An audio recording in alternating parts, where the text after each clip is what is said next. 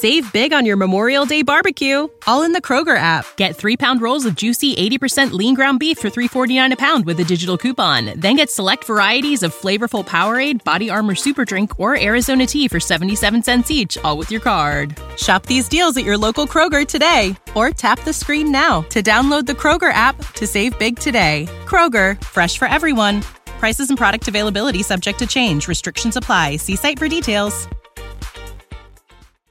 This podcast is a member of the Voices of Wrestling podcasting network. Visit voices of wrestling dot com to hear the rest of our great podcasts, as well as show reviews, columns, opinions, and updates across the world of wrestling.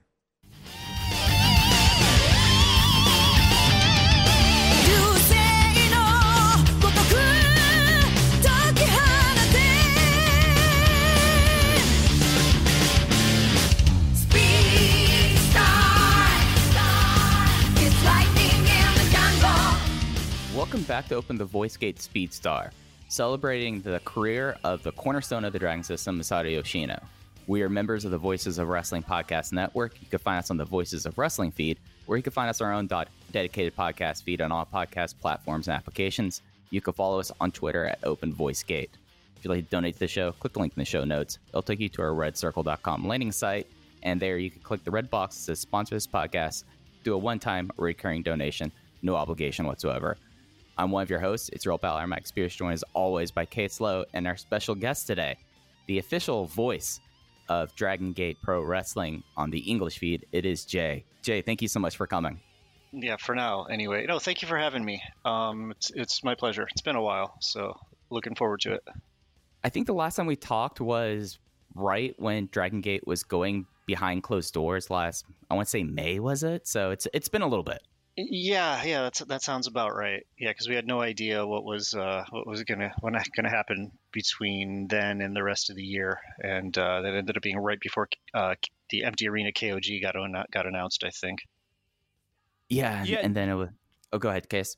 Jay, you've been doing uh, commentary full time for like a year now, and I was just wondering off the bat, we got a million things we want to talk about with you, but how are how comfortable do you feel now as the official voice of Dragon Gate? Because at least on our end, uh, we're we're we're big fans of the combination of you and Ho Ho uh, behind the table.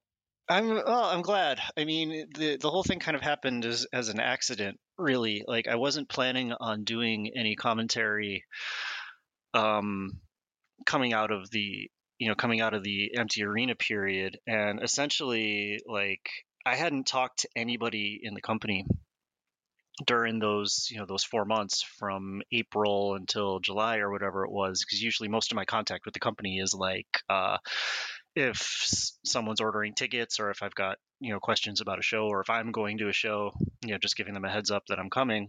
And uh, so with Korakuen coming back, I wasn't planning on even going to the Korakuen show because of, you know, the pandemic and the, the limited seating. You know, I didn't want to take a ticket away from anybody. And I was just like, uh, so what do you guys want to do about English commentary? And Mister Kaito, uh, President Kaito, was like, well, it would be hard to do it by or by yourself. And I was like, yes, but not impossible. Not really expecting them to go forward with it. And he came back immediately like, oh, really? Okay, please come to Korakuen. And um, so I did the first show by myself. Uh, the plan was at that point, um, we didn't do it live. We recorded it with the plan being if it was a disaster, we would just burn the tape and never speak of it again. But I guess it was usable enough. And then they gave me Ho Ho, um, you know, it's just kind of someone to someone to talk to. And it's, as far as the comfort level, the comfort level is fine. Um, you know, the, the difficult thing right now is um, I don't get feedback, like, at all. Um, no one, you know, no one on the company side speaks English, so no one really watches it back. The producers don't really speak English. I mean, one of them, one of them does, but um, so it's hard to know when I'm, you know, what I'm doing well, what, I, you know, where I need to improve. So that, that's been kind of a, kind of a battle. Um, you know, as long as Ho Ho around, it's fun because he, uh, you know, is genuinely likable and has so much fun when he's up there that it's, uh, it's, it's nice to have him, but, uh, you know, I just kind of have to do my best. The, uh, I how can I say this? Like, the bar has been raised considerably for English commentary over the last, really, since coming out of the pandemic.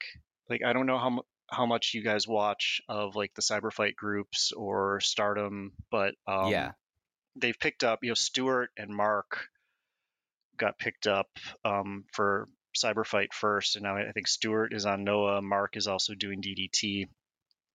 And so essentially everybody has English commentary now, which means it's like you have no choice. You have to be good, because if if you're not good, it's now not a novelty. It's it's something that's required. So not being good makes, you know, really detracts from your product.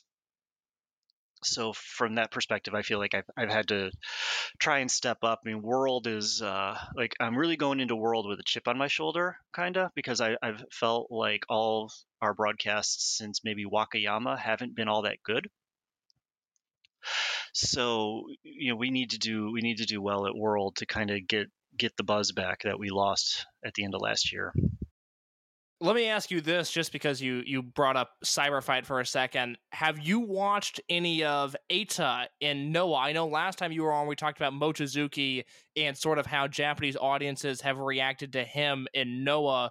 What's the buzz like with Eita and Noah, if there is any, and have you watched any of that? I watched the I watched the Battle Royal that he was in.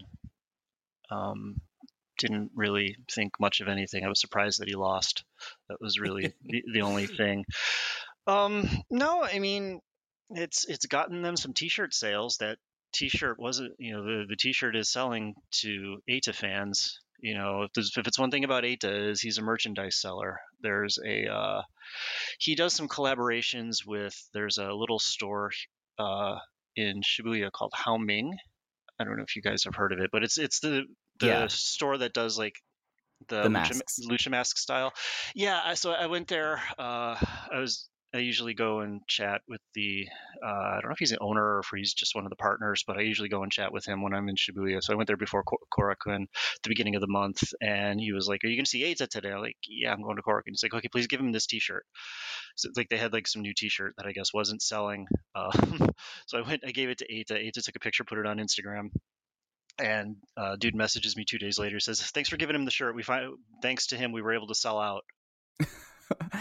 I mean, I got the Eita Haoming Eita No Molestar T-shirt. Like it's it, his partnership there. I, it seems like it goes pretty well there. And then with him with Perros del Mal de Japón, I know that they have like Nosawa when he was in Mexico was very was very instrumental in helping out people there. But it just seems like with Eita, I, I see this and my reaction is, okay, he gets to kind of go play what he was liking to do in Mexico when other stuff's going on right now. At least that's like my surface level observation of it. Yeah, I mean, he wants to be Perito. I mean, that's like his wrestling hero. Yeah. So, so being able to do this is, yeah, and it gets him, it gives him something to do. I mean, he's he'd be he's treading water in Dragon Gate right now, in the sense that there's not that much for him to do, and I think that uh having him go out and do this actually sets up future things really well, because if you want to turn him babyface, you can have, you know, the other members of R E D say like, "Dude, you're not even around, you're off playing around in Noah, you know, we don't we don't need you." Or conversely, if you want to bring him back and reestablish him as R E D leader, you know, you can have the other members start mess, you know, messing up and losing, and you can say, "Look, I leave you guys to go, you know, to go do this thing in Noah, and I come back, and you know, this group is in shambles," and you know, then he takes control back of the group. So I think it works well for that. Obviously, Eita's a, a pretty big star, but are there any surprising merch movers that maybe the, the American audience wouldn't realize? Like, oh, when those guys are at the merch table, they are hawking their goods? Um,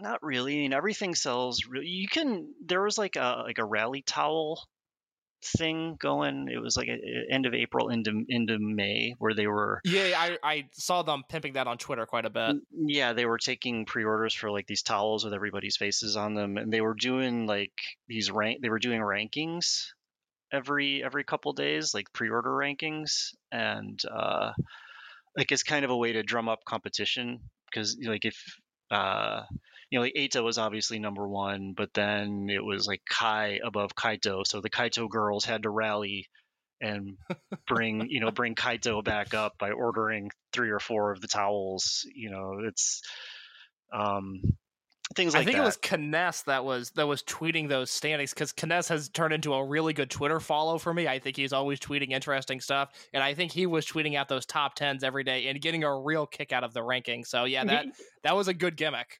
Yeah, yeah, he's they, they have um. There's a partnership with this uh this thing called WebPawn, which is kind of like an online gacha thing. Essentially, you go in and you set the amount of money you want to you want to spend, and it's like like five hundred yen per spin, something like that. And however much you spend, that's how many spins you get, and then you get like the random merchandise. There's one with uh like all Yoshino merchandise right now going on, but Kness was doing like uh like a fortune telling thing every day, where he would say, okay, today I think the number one, I think you'll have the best chance to pull, uh, you know, your good luck pull today will be Susumu, and your bad luck pull will be Punch, and, you know, things, things like that. And that's, that was, that was cute.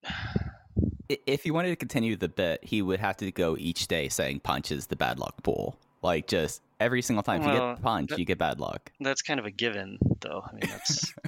I gotta say, I just finished. yeah, I just finished watching the Kobe show from this week, and I was watching the main event going, you know what?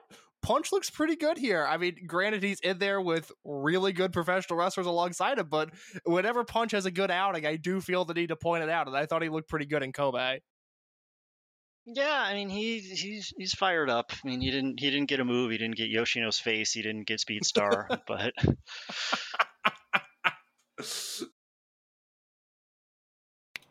I guess it, it's something that, like, talking about, like, Yoshino and getting towards the end with him, I found this, the, the whole uh, bequeathing of moves really fascinating, especially seeing some of the ones he pulled out of his hat. Like, like, like the fact that, like, Estrella got Komori, and I'm like, I can't remember the last time Yoshino did Komori. Like, the dude has a bad neck. He's not going and doing a tarantula-style choke here. And I, I've, I, I found that really kind of fascinating, how Punch on the Kobe shows has been openly, like, begging for things, and then Shimizu just comes out and says, like, oh, I just want your pose, that's it, and just leaves. Yeah, and like the the funny thing for Punch is he'll say, please give me something, and then Yoshino will ask him, say, okay, well, what do you want? And then Punch will say, okay, well, what do you got? You know, coming out totally unprepared for it. What is the uh, what's the general vibe right now among the fans? I mean, I, I know here uh, at Voices of Wrestling, starting next week, or I guess I don't know when this is coming out, but the week leading up to World, we're preparing five days worth of Dragon Gate content. I have a big piece on the the career of Masato Yoshino. I talked to a lot of wrestlers that wrestled against him, that wrestled with him, uh, Larry Dallas, Lenny Leonard, people that have been involved with him for a number of years now. It it feels like, at least among the bubble of English-speaking fans, like, okay, this is a really big deal. This is a transitional moment. I would assume, given the ticket sales for his retirement show, that it's being recognized as a as a really big deal there. But what's the general vibe in Japan right now in terms of Yoshino retiring? Well, I mean, among Dragon Gate fans, it's the biggest deal. I mean, there's yeah. he's irreplaceable. You know, the, the thing about Yoshino is, like, how many people do you think have started watching Dragon Gate just because they've seen a GIF of him running the ropes? I mean, that's yeah. You know, the, surely countless, numerous on message boards or on Twitter where it's like, this GIF is not sped up and it's him running the ropes, you know, in the R O H six man or some or something else, and that's you know. There's very, very few wrestlers in in the world, or you know, in the history of wrestling, that are able to get somebody, able to attract fans just by their rope running.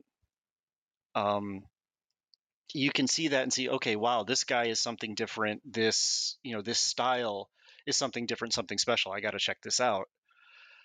And the other thing about Yoshino is, um, there's. The common there's that common talking point about how there's kind of a disconnect between, you know, Western fans and Japanese fans. You can also, but then you can break that down even more to between, you know, fans that are watching for the wrestling, fans that are watching for the hot guys, so on and so forth. And Yoshino is a guy that appeals to to all of those fans. you know, if you're a Western fan that's watching maybe more for the matches, you know, Yoshino's one of the best wrestlers in the world. If you're watching for, you know, because of the, the speed, you know, he's he's got speed. He's got – if you're someone – if you're like a wrestling fan that only likes guys that win, you know, he's the most decorated wrestler in the history of the company. You know, he's done everything multiple times. Things that guys have only done zero or one time, he's done two or three times, if not four times.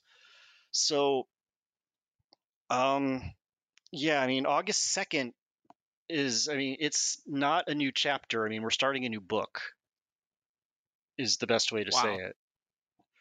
Like, it's, I don't know where it falls in. I mean, when Shingo left, you know, Shingo leaving, it was time to leave for him. And obviously it's worked out for everybody. Tozawa, Tozawa was sad, but Tozawa wasn't a Yoshino level star. Um,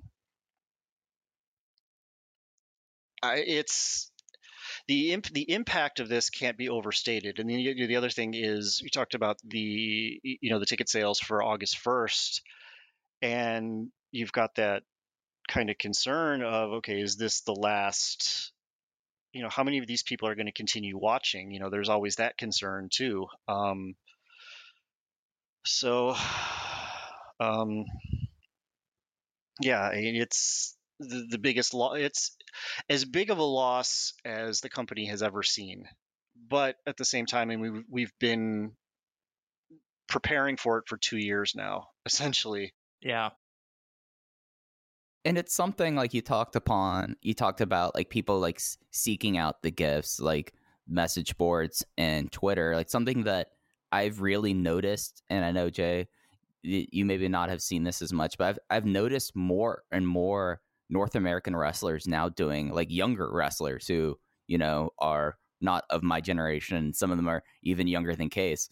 Like one of the more predominant, uh, North American indie wrestlers, Lee Moriarty, wears tights with the singlet down because he's Masato Yoshino's his favorite wrestler. And it's something that I find like kind of remarkable that when you look across the breadth of the Dragon system and you're seeing like the homages and you're seeing people that are, are starting to be inspired by this and like second generation now of that.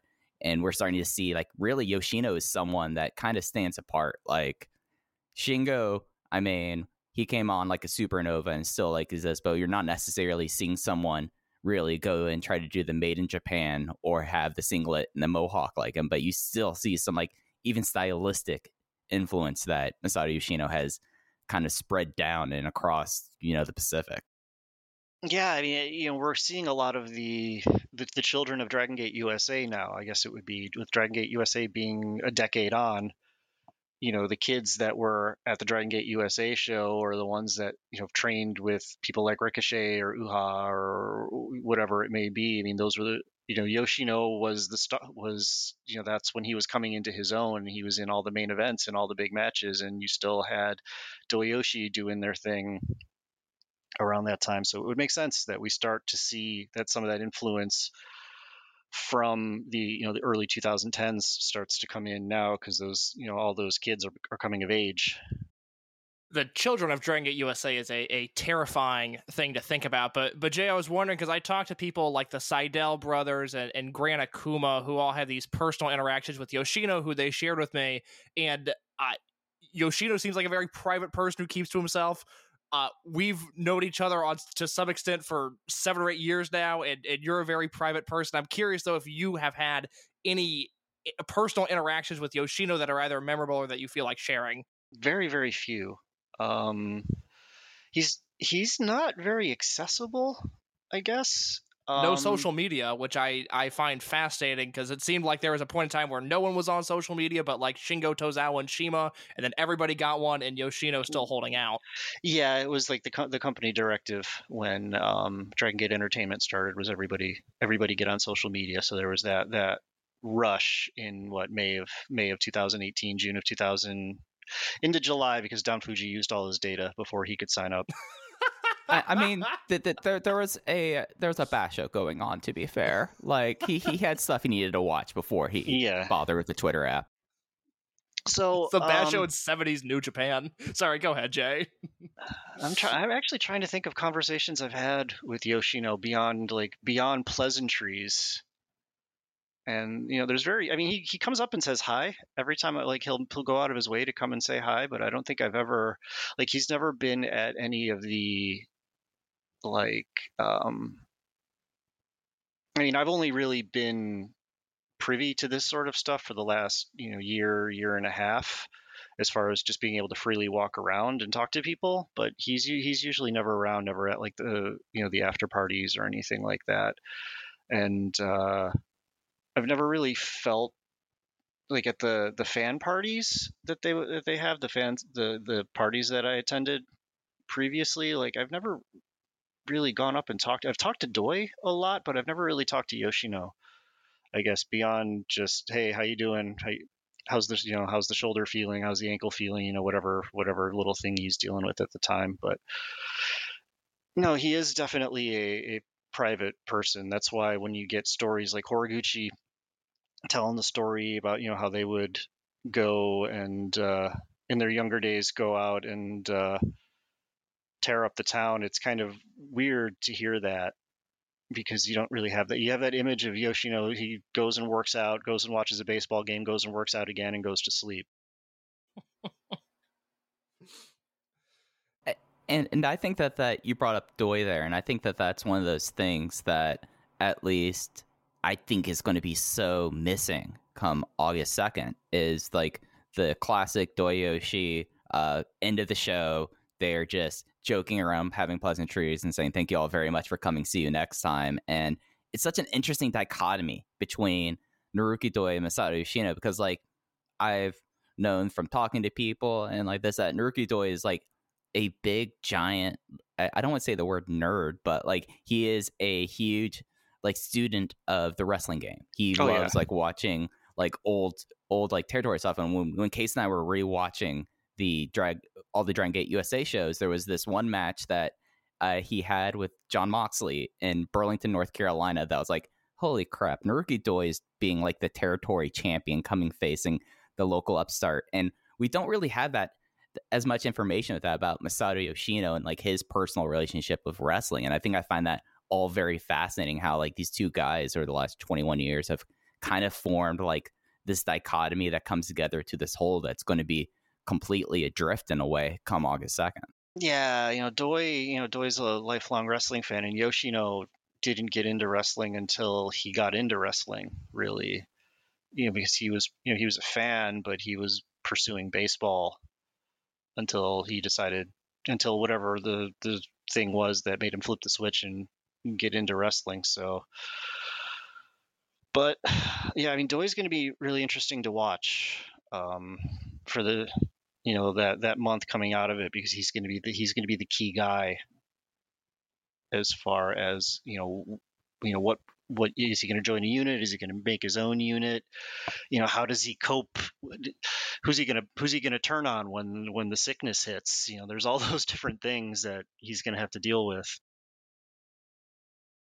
Let's, uh, Let's go to the start of Yoshino's career, because I had a question about his time in T two P and, and Torimon that I did not know the answer to, uh, which means I turn it to Jay uh, because okay. he, he would be the one that would know more than me. But can you explain the dichotomy a little bit of Yoshino in Milano? Because Milano was obviously presented as the ace of T two P and the star coming out of that class. But am I correct in saying that Yoshino was protected just as much, if not a little bit more, in terms of who was taking pinfalls and in terms of uh, not star power, but just always looking strong?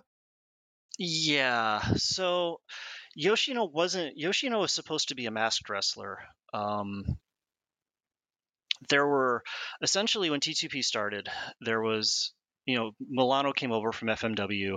Um, so he was a little bit ahead. And because he was tall and sort of athletically gifted, he was put through like special gymnastics training. Like there was like uh, guys would either, you know, they would do their training at the dojo. And then for most of them, it would be end of the day. Then it was young boy duties. But Milano got sent to extra gymnastics training. So he was going to be the ace from the beginning. There was also a guy in the fifth class that I guess was really short but also super athletic. So they were going to make him like the T two P version of Dragon Kid. Like they had a the char- oh, they had the character ready and everything, but for whatever reason, he just he didn't make it. Either he ran out of money, he got injured, something like that. So they they were going to give they kind of altered. They wanted to have a masked wrestler in T two P, so they were going to give it to they were going to give it to Yoshino. And, you know, Yoshino would be like the big masked flying babyface. But um, the costume was ready. Yoshino had it. He was. They were going to introduce him at a, a Korakuen Hall show, I guess. Like at the end of a Korakuen Hall show, Dragon was going to bring out T two P and or just Yoshino. I don't know the exact details on it, but whatever it was, uh, Dragon forgot. Like the show, like the the show ended, and he never he never called Yoshino out, out, and it was just like, oh, okay, we'll do it, we'll do it at another time. And sometime before this happened, one of his uh, business associates, like his business associate's wife, was like, you can't put a mask on that on that kid. He's too handsome. And Dragon said, oh, okay, you're right.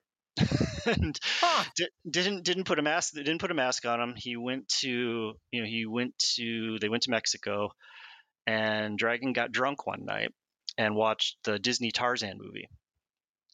And uh, so after he's done watching it, he's all fired up. He goes and calls over Yoshino and says, "You're fa- you know you kind of look like Tarzan, so grow your hair out." And you know Yoshino's like, "I don't want to grow my hair out, but you can't say no, can't say no to the boss." So he had to grow his hair out. And they made him go and do like Dragon would call him to the ring and make him practice like the Tarzan yell. Like, you know, go get up, get up on the post and do this, you know, do the Tarzan pose. And he would do it and say, no, you got to do it more like this. And Yoshino said that was actually the hardest part of his training for a while. But um, it really wasn't until he started to get popular in uh in Japan, because you remember he lost to you know he lost to Milano in the finals of the the the T two P league, which kind of set the pecking order essentially. But then um, once you got towards the end of the you know, you had Yagi was essentially the one taking the pinfalls in the Italian Connection matches, or brother. So there was really there was no need for Yoshino to lose. But like you said, he actually went on and continued to be undefeated after Milano lost for the first time. It wasn't like it went all the way up until I think the Numero Uno semifinals or something like that before he actually lost for the first time. Yeah, so. I didn't I didn't realize until recently that once he won the welterweight belt, I think that's from Horiguchi, that he doesn't he doesn't lose it until it's vacated, until the promotion flips over to Dragon Gate, which is as lengthy of a singles title run and, and the lineage of, the, of this promotion that I can remember, I guess, other than Shima's Dream Gate run, obviously, but he held that belt for over a year. Yeah, it was, uh, yeah, it was about yeah, fifteen months, fourteen months, something like that. Yeah. And he was uh, undefeated. I mean, he lost in Numero Uno a couple times in two thousand four, but otherwise, yeah, I mean, as a, it wasn't until he joined Blood Generation, like in, there was a couple of years in Blood Generation where he was kind of the fall guy for the group, which felt really weird. But aside from that, that maybe two or th- two and a half year gap af- right after he turned heel again, like uh, aside from that, he's been a guy that doesn't lose unless it's got a purpose. And something that you brought up that I was going to I wanted you to, to finish your point there. Uh, him discovering wrestling is something that I find very fascinating, because I, I think this might have been through one of your old timelines or me just trying to go through like machine translations. Is it true that Masato Yoshino was in J W A Kansai, the backyard fed, before he did Toriumon? He was, yes. I, I just find that all really... I, I find like the under-indies and like university wrestling in Japan so fascinating. Like the people that... somehow came from there and somehow didn't. Of course, some of the ones had different gimmicks, but it like apparently, at least from like my memory, he he wrestled under his real name in these backyard feds, right? Yeah, yeah. It was after, what was it? It was like ninety-six, right after after Inoki versus Vader, mm-hmm. I think was the match that ended up getting him into wrestling, and then he went into J W A for a little while, like. Uh, until he, God, what was it? Um, went to, went to university. Yeah. And with, with like baseball and like the, one of the coolest things I remember, I don't know if it's still on the network now. I knew it was when Prime Zone just existed and they had the, uh, the subtitles was him, him talking about how his uh, running slap and kind of running lariat was all baseball inspired. I knew that he was pretty high level in baseball. He ne- he never made Koshin or anything in university, did he? Um, I that I don't that I don't know. The only baseball story, the only baseball story I know is, um, I guess in either middle school, maybe out, elementary school or middle school, there was a huge baseball. There was like a baseball tournament in Kansai, and he and Doi played in the same league. So they were on the field at the same time, you know, long before they, you know, ever got into wrestling. God, that that needs to be used in a promo package somewhere. I, I, I can't believe I've never heard that before. Yeah, that's a uh, that's a commentary spoiler. Sorry.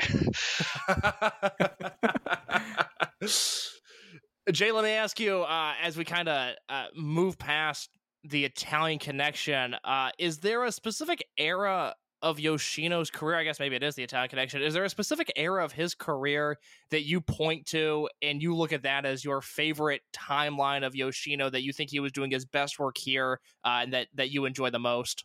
Um, uh, the Kness matches from that period, I think, are some of, you know, some of his best singles work. Um, but uh, I'd say post Monster Express is yeah. probably the the best overall period that he's had. I think that's where he was finally cemented really as, you know, superhero, super babyface, you know, best wrestler in the company, best performer in the company, total package Yoshino.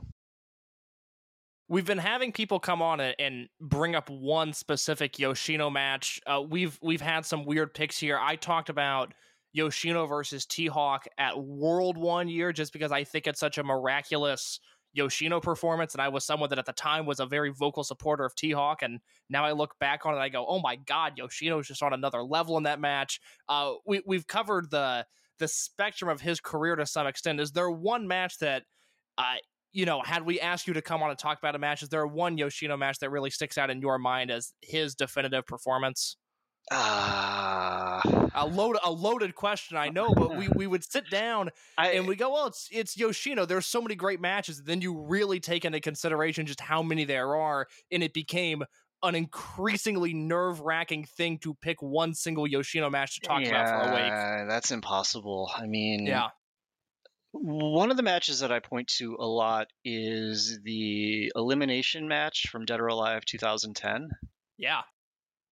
Um, because that was the performance where, like, in two thousand nine, there was also like a similar match at Dead or Alive. I think it was a four-way where like he beat, it was what, Shingo, Kage, and Cyber all like, and he and he got all the he got all the pinfalls in that match on the way to his first Dream Gate title match, his the Dream Gate title shot with Doi.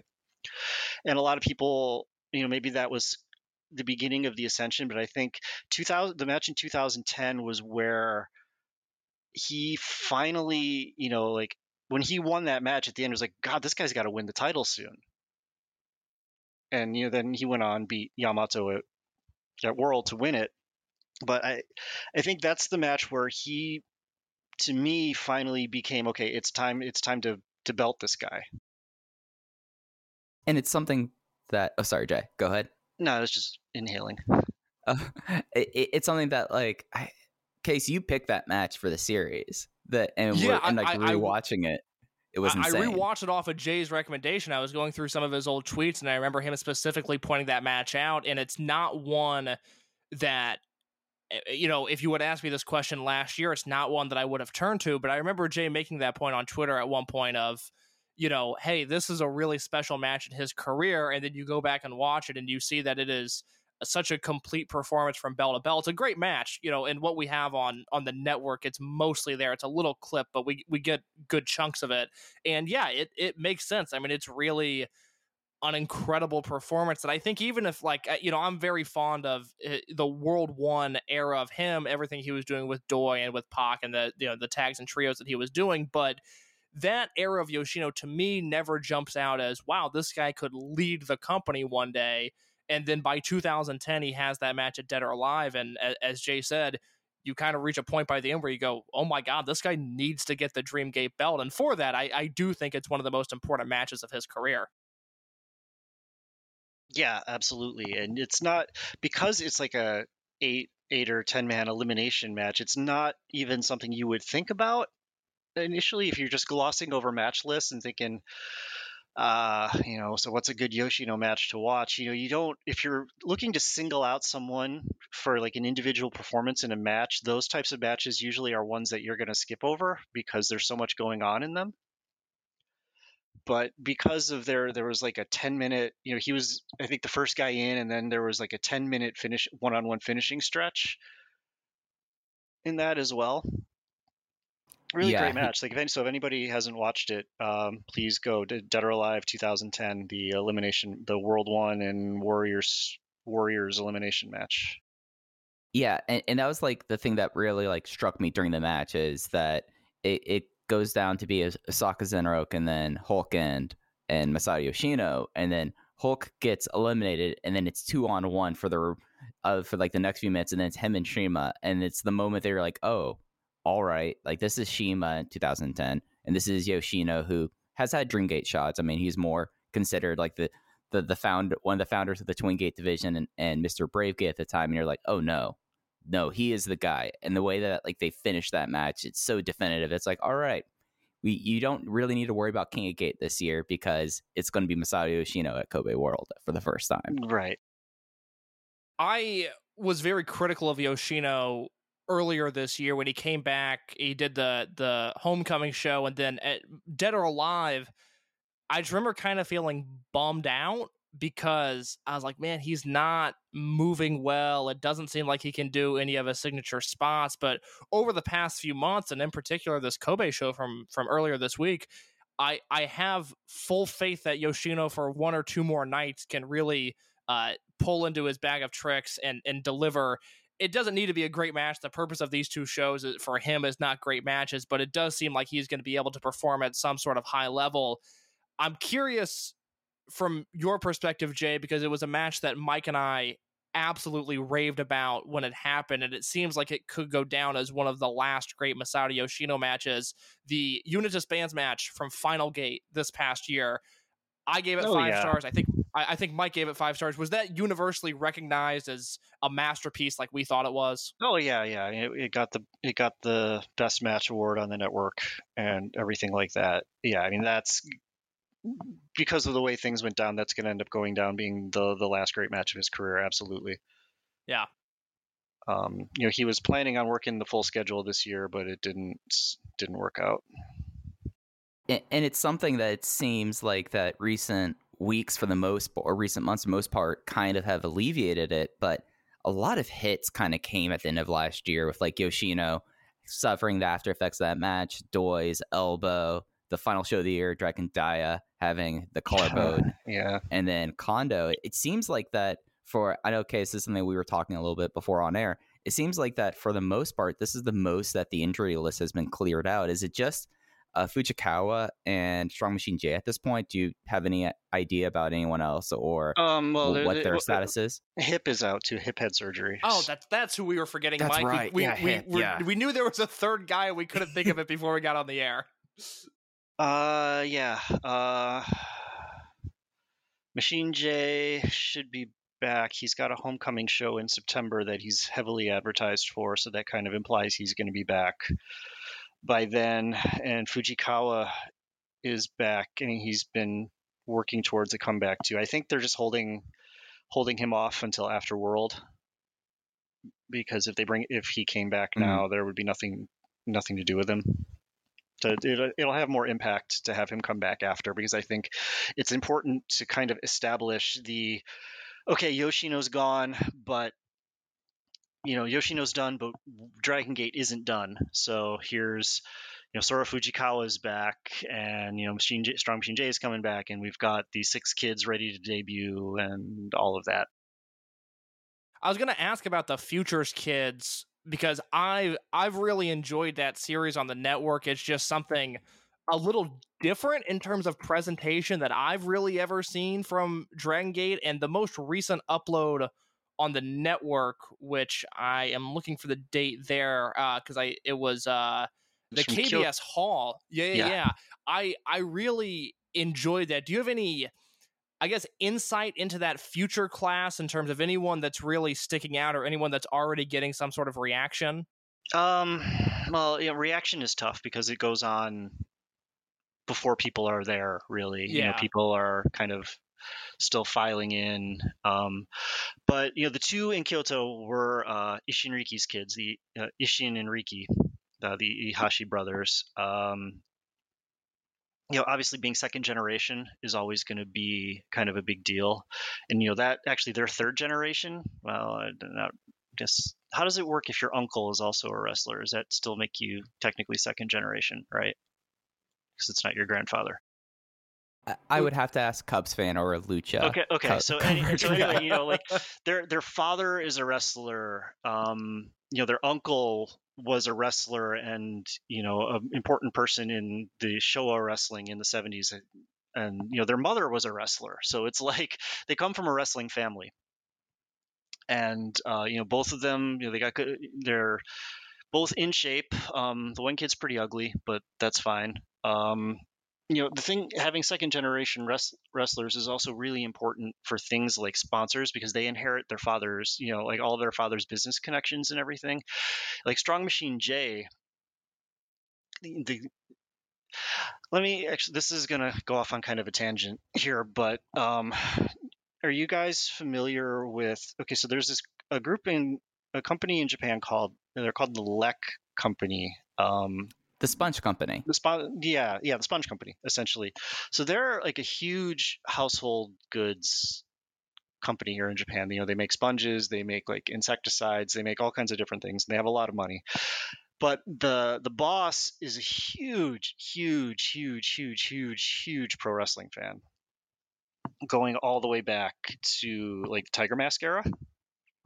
And he was kind of an associate of uh the original Strong Machine, you know, of Strong Machine Dad, and you know, it was through the, you know, through that connection, this guy's ended up getting back into wrestling, and now he's sponsoring, like he sponsored Wrestle Kingdom, I think, and he's been sponsoring like Stardom shows, and he's sponsoring World, and he's the one that is that puts up the money for the Amazon shows, like the Amazon Prime. I think All Japan also has one.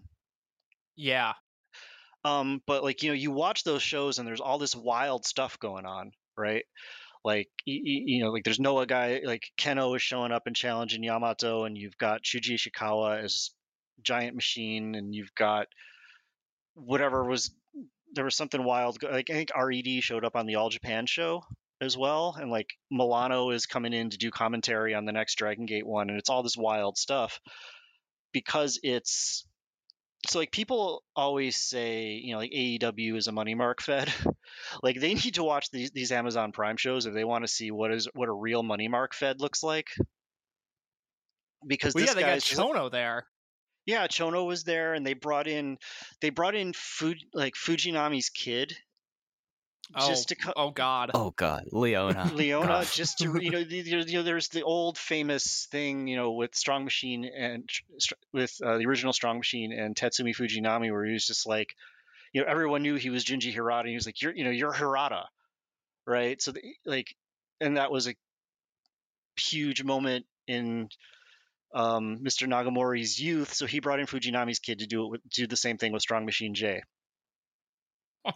And then that was it. Like they just brought him in. He did like a weird match on the undercard that was nothing, and then he came out at the end of the show and said the line, and you know the the boss popped, and that was it. But like, so so the the boss is putting the the boss is putting together all of these Amazon shows. Like, is it his vision and pretty much his call? It's yeah. I mean, he's it's whatever whatever he wants to do on that. He just spends the money and makes it happen. Fascinating. Yeah. I mean, I, I took. I joke around about wanting to restart Hustle or Dragon Gate U S A if I win the jackpot. Maybe I should just get into uh, cleaning goods and, yeah. you know. So the, the the reason I went off on this tangent is just because, you know, that connection came. I mean, this guy has been kind of kind of propping up Japanese wrestling since the pandemic started with all the sponsorships he's been doing. And, you know, this is a business connection that came about, you know, because of Strong, you know, Strong Machine Jay being second generation and having this connection from his dad. So it's going to be interesting to see what kind of things the Ishinriki kid, Ishinriki's kids can bring in. Um, so I'm looking forward to those two debuting. Um, there's also Hayakawa. He's the really little kid. Oh, yeah. Yeah. I remember he's, seeing him on a couple of Kobe shows. He's short but kind of jacked. But he's got little man syndrome. Like, he goes in there, even though these are sparring sessions, but he's got a real chip on his shoulder all the time. So, like, when he he's kind of a, I don't want to say champion, like, but like he's um, got an extensive grappling background. So you can kind of you can see him trying to flex on guys in in, in these sparring matches. Like, he's tooled around with uh, Fujiwara quite a bit. So he's going to be an interesting kid to watch because he's he's really short, but I think the fans are really going to get behind him if he if he continues to be all fired up when the debuts happen. Um, what do you think? Of, oh, sorry. Go ahead. Go ahead. Uh, no, go ahead. I, I got lost in thought. I, I was just going to ask what you think about this current class of youngsters between S B K and Kamei and Kakuta. And Fujikawa to some extent. I mean, it's crazy to think Fujikawa's basically been gone for a year now. I think he got hurt in early August, but he was someone that made such a big impression on me and Mike upon his debut. It seems like this is a class that I, I know it's connecting with the English-speaking audience. I mean, people are really into S B K from what I can gather. And from what I can tell from, from where you're at, Kamei seems like sort of a heartthrob type. Uh, I don't get a good read on Kakuta, but then obviously S B Kento is being put in these positions for a reason. It seems like he is connecting like a genuine star. Yeah, you know, the, this class is really varied in terms of what it what they what it brings to the table. Um, you know, you've got Kamei as kind of the you know the little cute the little cute guy. Um, the character is kind of in, you know before he got the the funky Jackie character, you know, he was kind of. He was just kind of, you know, like the, the glass of milk. It's nice, but it's not, you know, there's nothing special about it. So giving him this character has kind of added a little flavor, a little bit of a twist. And obviously just, just being in a unit alone will, you know, will help a lot because you get to play off of the other personalities in the group. Um, you know, S B Kento is so far ahead of everybody else at this point. It's not even really fair to compare him to Kamei and Hip. You know, he's I'm, essentially... I'm constantly blown away by him. I just can't believe he continues to succeed in all the in all the positions he's been put in. It really, I, I do you have a comparison for it? Is it Milano like? Is it something we haven't mm. seen before? I mean, what's the comp? Yeah, I don't know. Um, let me think. It's it's very you have to really go back to, you know, those original classes where you were getting somebody that was this complete right out of the gate. You know, you've got guys like Yamato who got good really fast, but the personality wasn't there when they debuted. You know, it took, you know, a year, two years, maybe until, you know, until Real Hazard for Yamato to, to find his gimmick. Shingo was kind of the same thing. You know, Shingo was just the guy that liked to work out until he came back from the U S. Um, so, but to have a guy that could perform at a high level, that can talk at a high level, that gets his character, like, and is also like a money guy, like a money draw. It's this, it's unbelievable. If he was three inches taller, he'd be champion already. God. Yeah, I, I, I, I've said before, and, and sorry to cut you off there, Mike, but it seems like the weakest part of his game right now might be the in-ring, which is yeah. wild. But his his character just, I, you know, and it's it's been primarily in clap crowds and limited capacity COVID settings, which is amazing. But I still feel like every time he comes out, he is one of the biggest stars on the show. And in a weird way, I I don't I don't want to imply that they're directly related, but his rise coming at the same time that Eita, like you said earlier, has really been uh, downplayed on these cards is a really interesting dynamic to me. Yeah, I do agree with the fact that his in-ring is still a little weak, and I, I think a lot of that is just because he's leaning so hard into trying to be a heel that it turns it turns all of his matches into into nutshot nonsense. Um, I mean, he's not doing the Bobby Hill special like Hyo was for a while. No, well, I mean, he he I think he kicked he kicked Yoshida in the nuts the other day, but um, I, I don't know. Um, like I wasn't really thrilled with any of his King of Gate stuff. Uh, I think he he's better. He's been better in tags. Um, but I, you know, we'll see in the second half of the year. Um, obviously they're positioning him. He could eventually be the guy that takes over, um, you know, as the heel group leader, since he can talk so well, and he can, you know, maybe when Hip comes back and they've got, and yeah, I don't know. It, it's really a fascinating situation with R E D, because I, I think anyone who has really followed, you know, the Dragon System for long enough could see that, all right, R E D is probably at the, its end of its lifespan here, but you, you you see like the collection of people there, and then you're like, okay, they're not going to turn Doi after Yoshino retires, or if they are, they could. It's going, yeah, it, it would be such like a huge thing, be like, oh wow, he was biding his time playing playing nice Doi, and then he found someone to turn against, probably Dragon Kid, because it's Dragon Kid. But it, it's fascinating to me that you have R E D at this point, that they're coming up on their three-year anniversary, and you, you look at Ishida. Ishida's someone who's taken that step forward, and then S B Kento, that like I, I've stopped considering of what kind of ceiling he has as a guy. And also, this is something, something that I wanted to point out: the fact that they had the, uh, the they had the confidence in him to be like, all right, this is the big show in your hometown, and your first one, you're going in the cage and you're losing your hair like that. To me was like, okay, he is cool. He's the person that just pencil in for the next like ten years, and hopefully that, that he's going to end up being like this major part of the company here. But R E D and just the overall like heel unit thing is going to be one of those things that a lot of ways to go. And I don't have a feel on it in a way that I thought I would be coming up to Kobe World and Speedstar Final. Yeah. Yeah. I, uh, The thing you gotta, the, the thing to think about is, you know, with Yoshino getting hurt and not being able to compete um, from the start, and also Daya getting hurt. I think Daya getting hurt early put put the brakes on the Inferno feud. So who knows what kind of effect that had on on the cage match, or you know, whatever.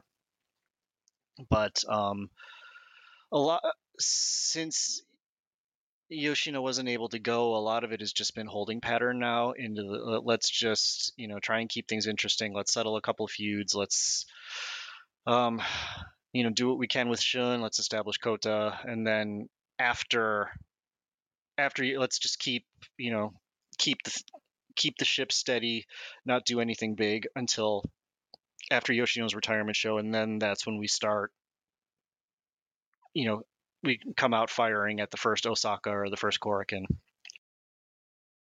Jay, let me ask you this. It's a it's a broad question, but it's a question I like asking you every once in a while, just because I, I think you read things a little bit differently than I do. Through the first seven months of the year, what have you really enjoyed? Is there anything that's jumped out to you as being particularly special or enjoyable? Uh, match-wise? Yeah, or character. Is there anyone that's jumping off the screen for you, any matches that you found to be really memorable? Um, I mean, Kaito versus Skywalker, I think, is a match that a lot of people haven't just didn't watch for whatever reason. I, I think it's the best match they've had uh, this year in the company. Yeah, I think so too. Um, gosh, what else? Um, the thing about this year has been uh, the accessory shows have all been outstanding. Like, um. There was a, a couple weeks stretch. There was like there was Yoshino's homecoming show, and then a couple days later there was a there was a show in Sambo, and both of those shows were just incredible. But then after that, we came out of that, and Dead or Alive didn't hit, and then Korakuen got canceled. So like those great matches, those great King of Gate matches, like uh, Skywalker versus Yamato, and uh, gosh, what else was on that? Was it K Z and Susumu was on that show? Yeah, that was on, that was on the Empty Arena one. Yeah, yeah. And then you had the there are a bunch of great King, K O G matches at the the Sapporo tri- triple shot as well. But like people just don't watch those those shows unless they're fans already, and it's because they disappear so quickly. It's really hard to recommend those things. Um, but those smaller sh- the, the, the issue with this year is th- it's been the Korakuen shows and the bigger shows where the matches haven't hit as much. So it's been kind of it, on the surface, you would think this year has been kind of a flat year, but if you've been watching all the smaller stuff, there's been a lot of great, a lot of great tags. K O G was great from start to finish. The Champion Gate shows were good, but um, despite all that, it still feels like there's not, not a whole lot of momentum going on this year. And it's something that I think is kind of interesting because I know Case and I, we, we have thought about that around Korakuen's and about like, okay, you know, you can't help out what happened with Gakuta like that. I mean, poor Shun, his title run going the way it did in that yeah, way. Yeah, it's terrible.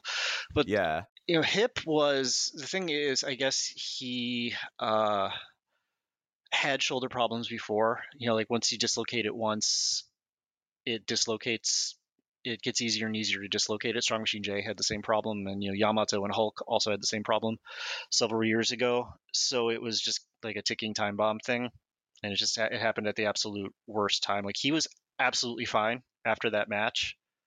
Like he went backstage, they put it back in, and he was up. He was fine, but because of the situation and the fact that it, it happened at the absolute worst time, he's he decided to get the surgery to fix it. And it's something I know of wrestlers outside of Dragon Gate who have had the continual things that eventually they're like, okay, I'm taking the time, I'm getting the surgery. I know someone got like one that was like grafting in an extra part of a bone into your socket. I'm like, okay, that yeah, no wonder you um, hold off on that. The the kid the kid in in the U K, uh, Lycos, right? Right. Yeah. Yeah.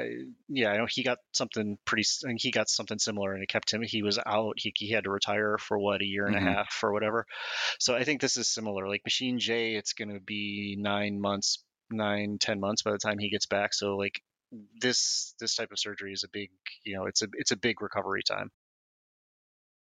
Jay, I want to shift gears for just a second. We've had you here for about an hour. We'll wrap this up soon, I promise. But there are, are there are two more things I wanted to hit on real quick. One being something that we discussed on Twitter a few weeks ago, uh, the timeline of huh. Shingo's debut.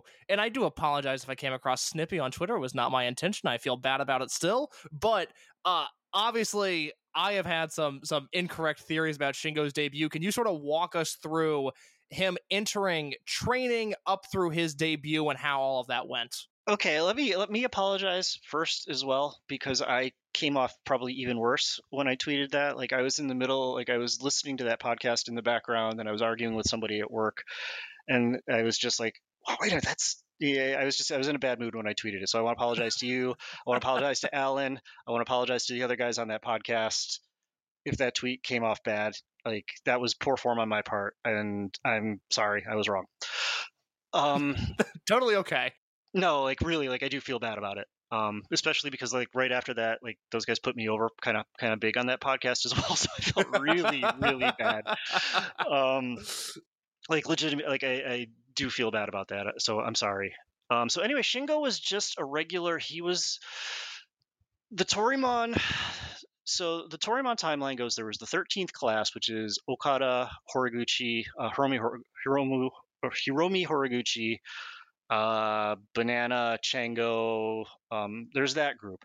That's the group that debuted in Mexico while Torimon Japan still existed.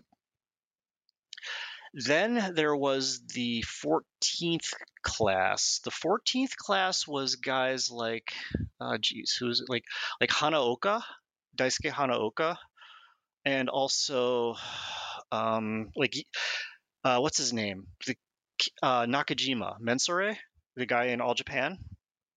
Okay, al- I, didn't, also, I didn't know that. Yeah, uh, he's, and then there's another uh, Yamada, Yamada Manpando.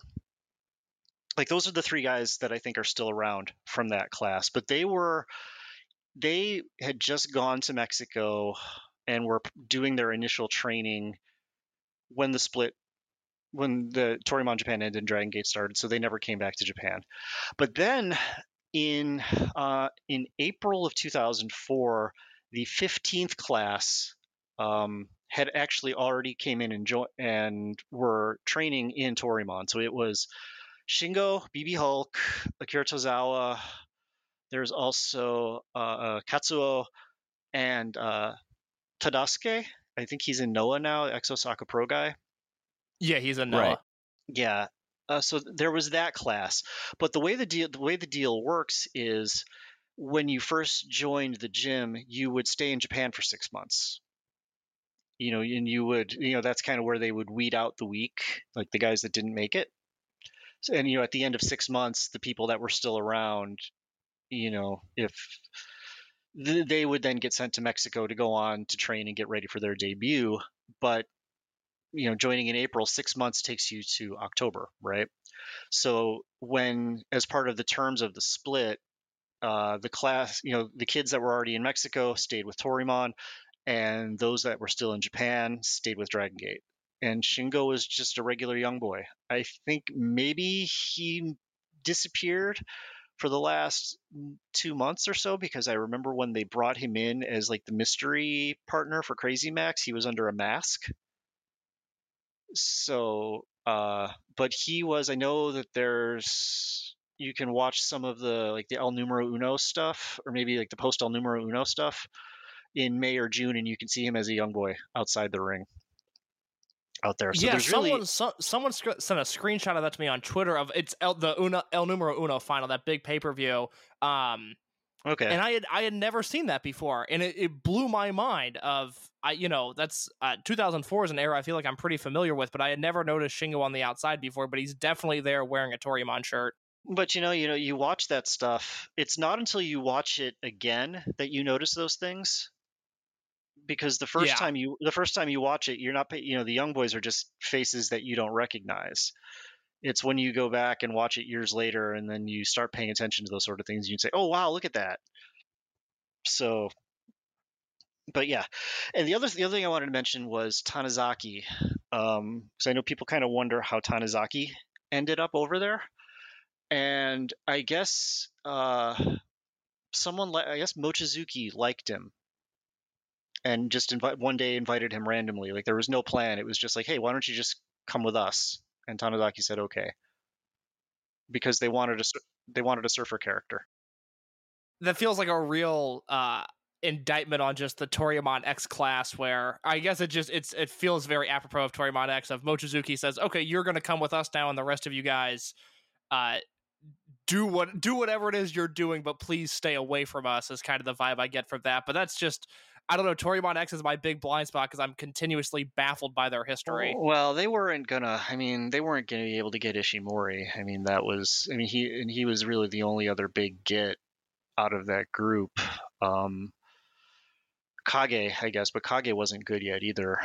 Um you know, and I mean, like what you've done with him at that point. Right. It's it's difficult. You know, Tanizaki had the unique character, and one of the important things about the launch of Dragon Gate was launching with familiarity. You know, that's why there was a, that's why they scrambled and put Final M two K together, was because having a group called M two K lets you know that it's still the same company. So having, you know, Horiguchi, the surfer character, was such a famous, you know, that's like one of the maybe the most famous gimmick from the early days of Torimon Japan, because I think he was one of the he was the first of the younger guys to get like that recognizable character. So, you know, having, you know, you know, Horiguchi's moved on, he's lost his hair, he's a totally different guy now, but hey, we've still got a guy that surfs. Was very was very important. So, I this is uh, pure speculation on on your end, but so if the Dragon Gate logo as it came to be was existing throughout two thousand three, do you know of the first time there were rumblings of a split? Because it obviously this had to have been in the works for some time. Uh, so I don't I don't know the exact timing on this. I actually meant to a- asked somebody about this recently and I forgot. Um, but essentially, when Dragon was in W W E, after he had went to after he had left for W W E, like he gave an interview. Um, and again, I don't know the timing. I don't know if this was like summer or if this is end of two thousand three or when this was. But he gave an interview where, like, they were asking, like, because he was still drawing a salary. He was still drawing a high salary from Torimon Japan. And it was just kind of like, you know, Tor- you know, I paved the way for them. You know, why shouldn't I profit off of it, essentially? and...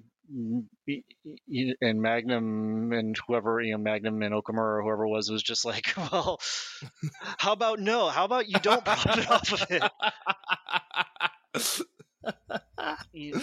And that's essentially how it began.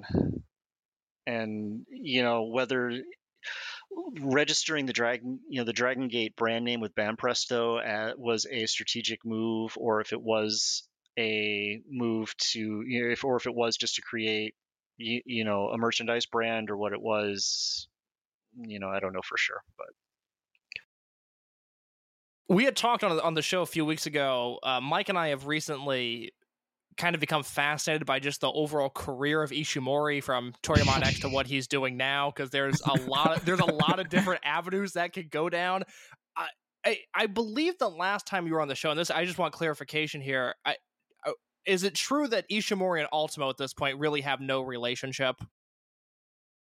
Uh, I, I don't know. I mean, Dragon doesn't isn't exactly close with all of his students. Yeah.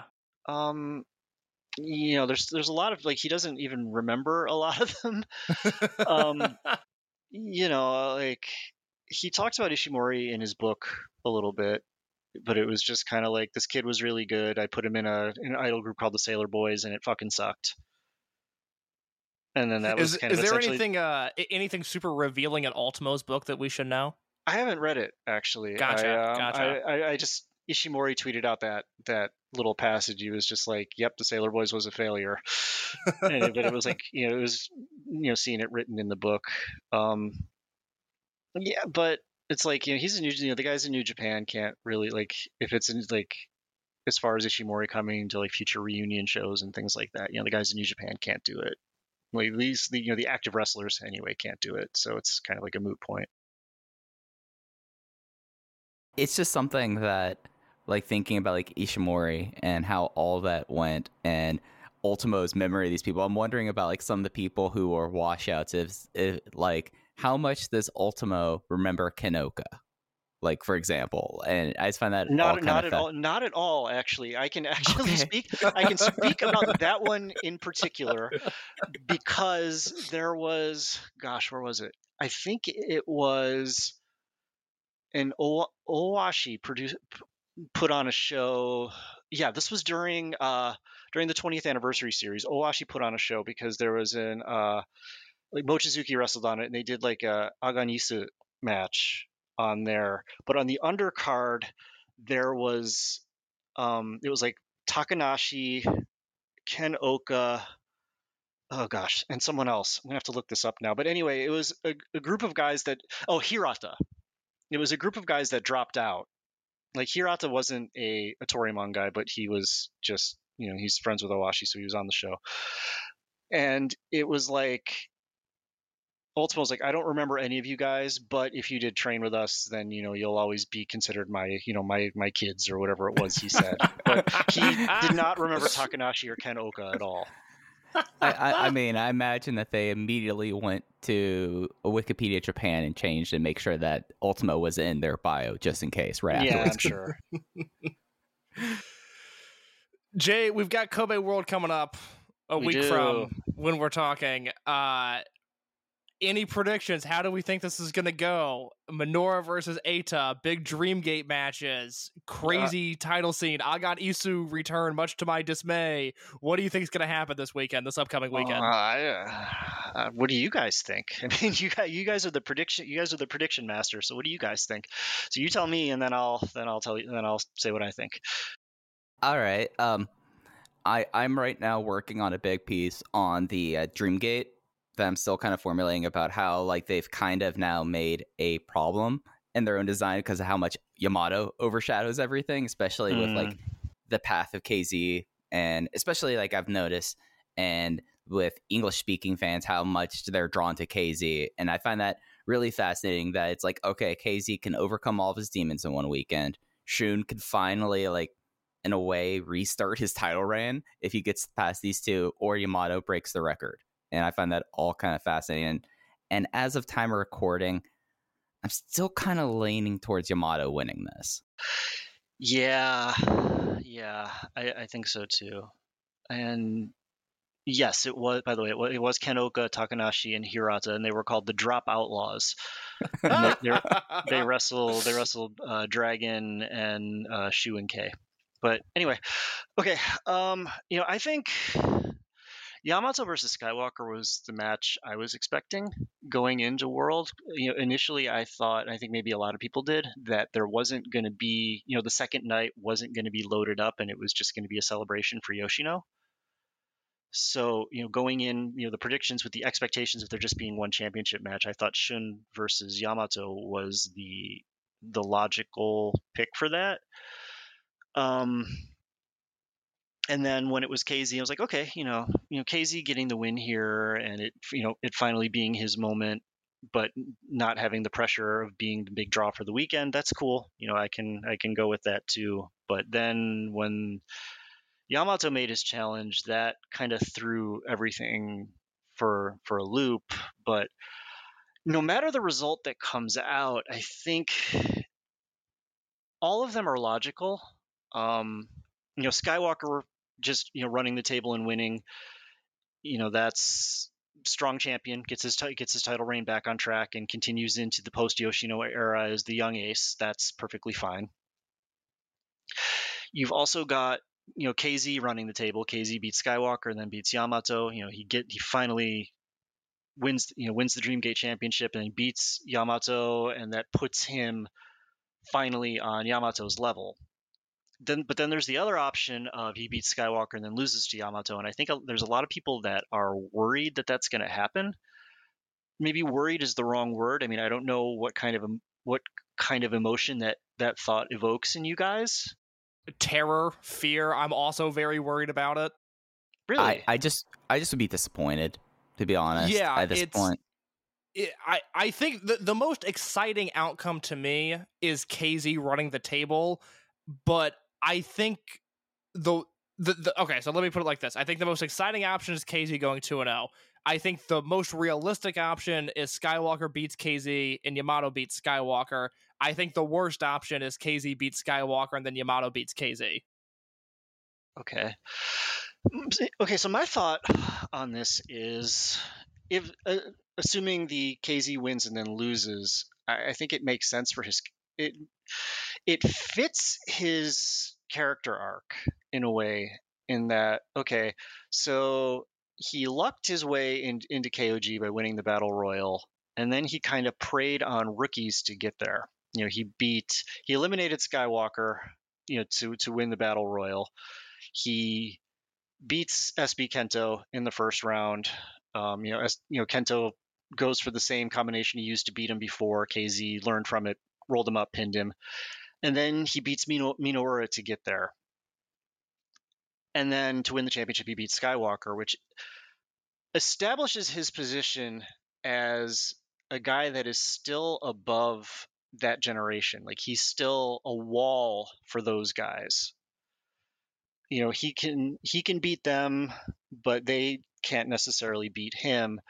But I'm where I fall, you know, where I'm skeptical beyond that is I just don't see him on Yamato's level, and I'm not I, I'm not sure I can accept the idea of him beating Yamato on that stage this quickly. I don't really feel like it's earned yet. Something that I, maybe a lot of people um, at the end of last year were expecting, you know, he was going on that, that kind of losing streak at the end of the Dragon Gate generation period. And there was maybe people kind of expecting either a heel turn or some sort of subtle character, maybe some sort of development from that. So when he went back to just being Natural Vibes leader, dancing K Z, I it to me, I, I felt it was kind of a setback to his personal his his personal development, in the sense that it doesn't really look like he learned anything from his time in the Dragon Gate generation. So from that from that perspective, the idea that he still can't beat Yamato makes perfect sense to me. And that, okay, you know, he's he's finally gotten far enough to win the championship, but there's still that one thing missing that keeps him from reaching that echelon that puts him on the level with Yamato and Doi. And Hulk to a certain extent, but you know, Hulk because of his injuries has fallen off. But you know, Yamato and Doi are still still the standards with Yoshino leaving. And I'm not sure just beating Yamato on that stage is enough to to bring K Z up on that, up to that level. So I, I think him winning and losing the championship that quickly would be, I don't maybe beneficial isn't the right word, but I think it's something that could add to his overall character arc and his personal development going forward.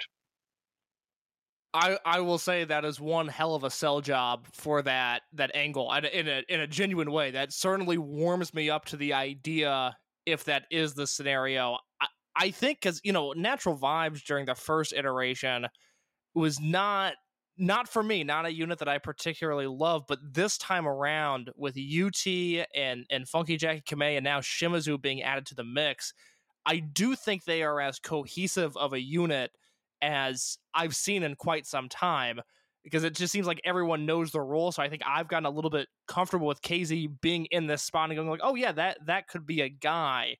But the idea of K Z just hypothetically going Hulk two thousand ten style and saying, I can't dance anymore, I need to take things seriously, you're right. That would be a, a nice development that at some point I would like to see. Yeah, you know, the first you know the first version of Natural Vibes is really, really hamstrung by having, you know, you know, Brother being part-time, so Brother's not around except for, you know, Korakuen and the, the shows around, you know, Kyoto and Kobe. So he's, you know, he, the key thing being he's not touring. Punch also really, really wasn't touring, and you know, him being in, you know, the times that he's around is kind of an active detriment to the unit in a lot of ways.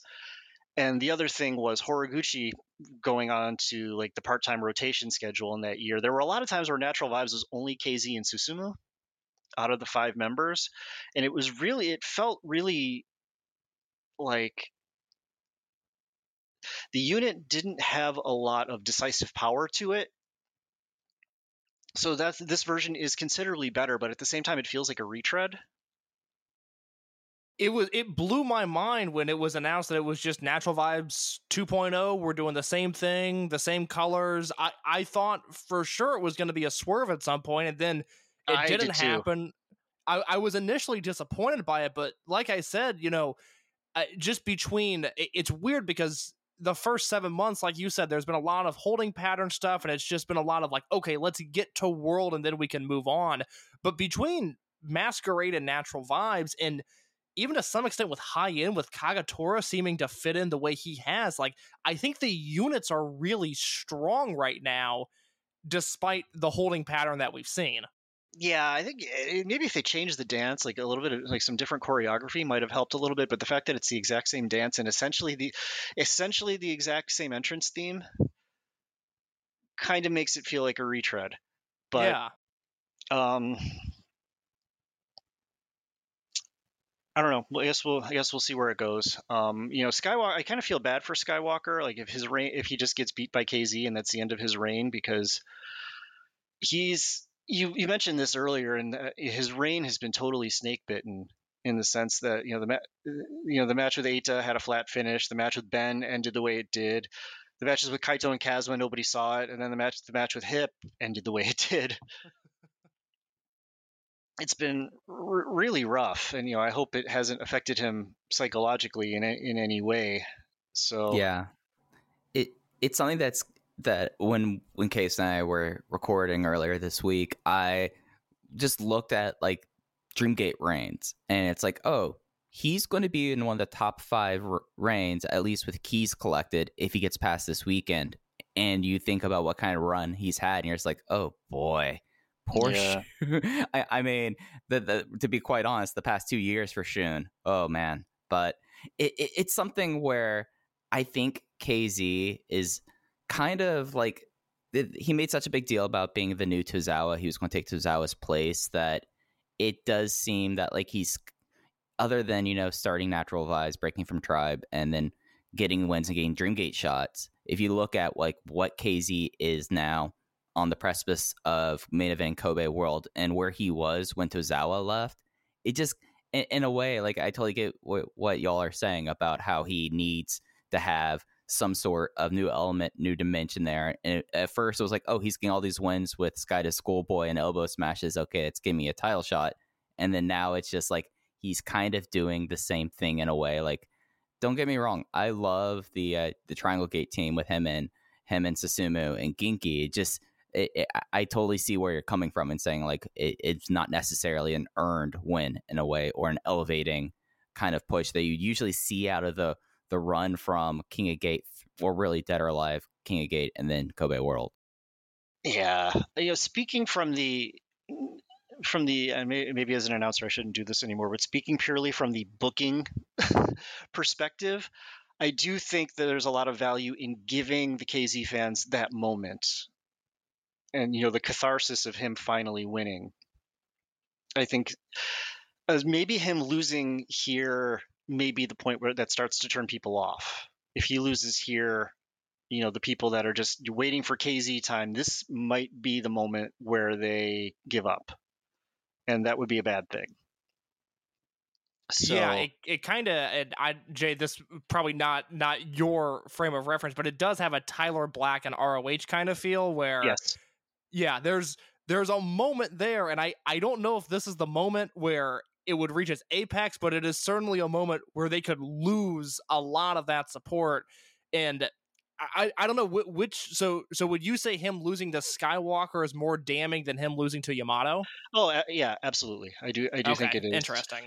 Because at least if he wins, you get you get that moment of him, you get that the quote unquote WrestleMania moment. You know, you know, I know a lot of people, maybe that's a, a bashing point for W W E at this point, you know, how they always say that long-term storytelling doesn't matter and it's just about the moment, you know, to get that, that WrestleMania pop or whatever it is. But I do think that there is merit to that approach every now and then. So I think the moment, you know, he, you can still, you can take the picture of him holding the championship. You know, it's it's I, I do I, I'm not I, I think Skywalker's kind of run his course at this point, and like, he doesn't need to beat K Z, and I think it gives him something to fight back at. So when he eventually beats K, you know, when he when, it, when time comes for him to win the championship again, that gives him a target. So yeah, yeah absolutely. I would, I would absolutely. That is a valid uh, comp- the Tyler Black comparison. I think is very valid.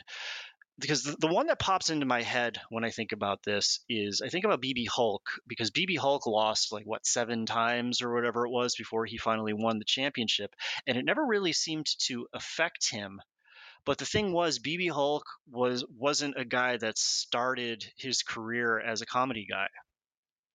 Yeah, you know, it was with Hulk, it always felt like a matter of time before he won the championship, and the time just needed to be right. Whereas K Z, it feels like with every loss, you know, with Hulk, it was like every time he lost, like it it, it didn't matter. It still felt like a step closer. Whereas every time K Z loses, it feels like, you know, the loss to Mochizuki was a step forward. The loss to Pac was a step forward, but every single one after that has started to feel like a step back.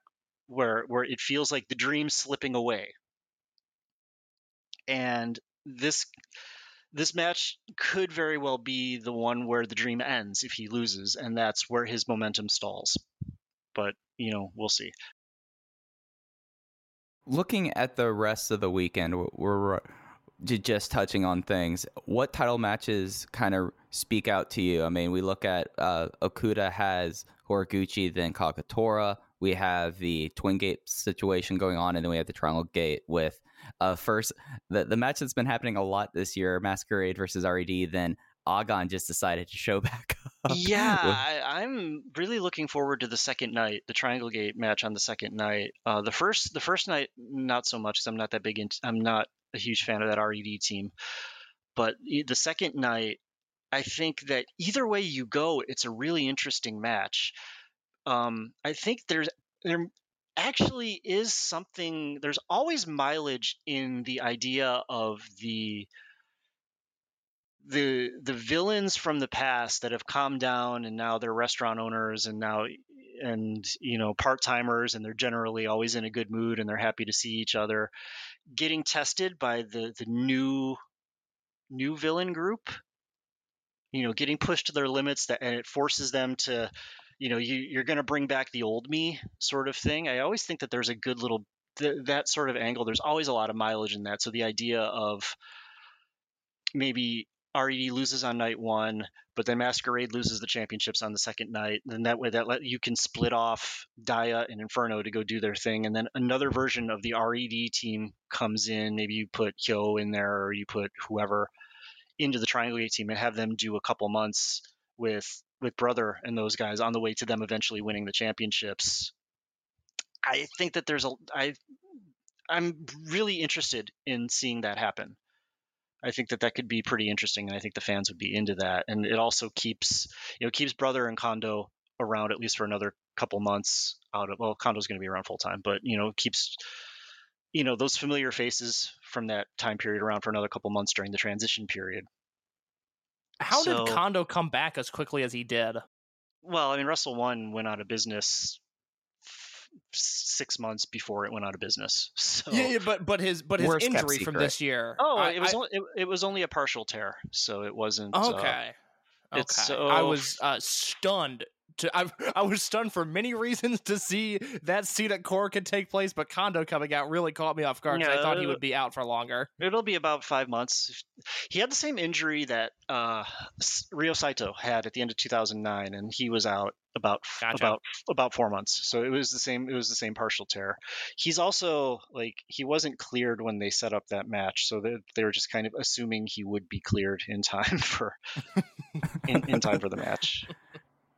And I think the thing about the Agon thing that's so fascinating is that there really was such a short period of time for Agon originally that them coming back, there's a level of freshness with them having yeah. titles as well. And then the idea of Kondo being around full time, and if he's going to be playing heel, he's another person to kind of throw into the pile of who could end up being the next like turning point of the heel units. And I right. find that kind of fascinating as well. Yeah, I you know the best thing that ever happened to them was getting you, you, you know them leaving at the end of that year was the best thing that ever happened to them, because if they had stuck around and ran their course as a full group, you know no one would remember them. They'd just be that other heel group in the you know in the mess of history. But it, it's made them this legendary group that every and every time that every time they show up, it feels like they shouldn't be showing up. Yeah. So it it, it adds that extra level of danger and excitement. It's something that, like, Kondo coming back last year, like, I, I felt like that it was one of those things that everyone kind of knew Russell One was on its last legs even before COVID. And then Kondo coming back and just, like, the opportunity of having Shuichi Kondo back in this promotion fifteen years later is just the – and, I mean, the sad thing about with how everything kind of ended and his injuries is there's so many things still left on the table. And the fact that it's a partial tear – and not like the full tear where where Case and I were like, what kind of Kondo are we going to be seeing after this? Like, it, it is the uh, the output of Shuichi Kondo now going to go in steep decline because of his age, his size, and that injury. But now he's coming back, and that's really, really invigorating to me. And I'm really excited to see that. And then, hey, Brother Yoshi is a busy man. You know, the fact that he's able to make some time to show up for his classmates' retirement show, I, I kind of appreciate it. And Awashi's there, too. Yeah, you know, brother, you know, brother, there was kind of that concern that brother was never going to, that brother was out, you know, when he, uh, when his, when the deal ended at the end of last year and, you know, he was doing the stuff that he was doing with Dove and the guys that they were feuding with, there was kind of the thought that like, okay, well, based on, you know, based on the timing, this is kind of, is this his answer to, well, if Dragon Gate's not going to use me, I'm going to do this. So it's nice, it's nice to see that, uh, that ended up not being the case.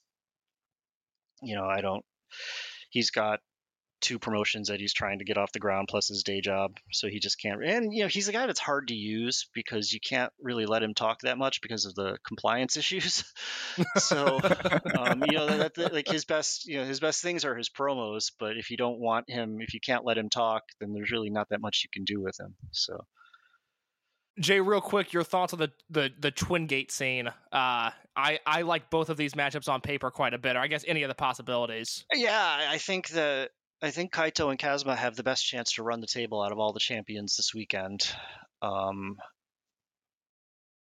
I, I know you mentioned at one point that people have caught on to uh, Kazuma being a good talker now. Is he he's generally accepted at this point of being like a, a Dragon Gate guy. Uh, is is that correct? Uh, if you, if you say it to him, he gets mad, you know. There was really? like, well, not, not, not mad, but like he, he, he, he treasures his freelancer status. Let me just put it like that. There was a, there's the, the Shake Shack near, uh, near Korakuen, and there was like kind of the tradition for a while where everyone was going to Shake Shack to get a burger before the show. And, uh, Kazuma went and did his, and like the, the Shake Shack account retweeted and said, Dragon Gate wrestler Kazuma Sakamoto was here to eat. And Kazuma really quickly replied with the, well, I'm technically I'm a freelancer, but thank you for the, thank you for the meal.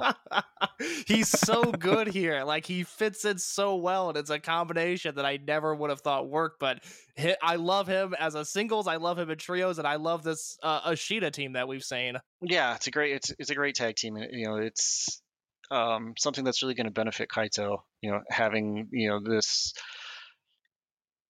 Kazma's the type of guy that if you work with him, you're going to get better just because of all the experience and the different, you, you know, the different styles and the different, the, the different ways he's learned wrestling. I mean, he learned, you know, he studied under Taka, he studied under Ricky Steamboat, he studied under Regal, you know, he's studied under Muto, you know, he's got all these different philosophies and different approaches to wrestling that he can, you know, that's something that guys in Dragon Gate just don't get.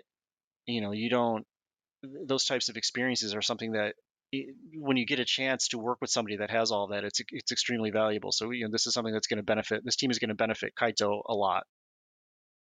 And it's something with Kazuma, a lot like Doi. I like following Kazuma because he will just like, he'll find a GIF he likes and he'll retweet it with like the big eyes emoji. I'm like, all right, Kazuma is someone that not only is he training these people, he seems like someone that is constantly watching stuff. And, yeah. You know, the way he's adapted and the knee of death kind of becoming a little bit of a GIF thing, at least in our portion of the internet, uh, starting this year. I'm just like, I, I want to go back in time to people in twenty eighteen, be like, listen, it seems weird, but don't worry about Hiroshi Yamato. Hiroshi Yamato, not going to be around much longer, but Kai and Kazuma, give them time. You'll see that they were. Yeah, I actually audibly, I said, fucking Kazuma out loud.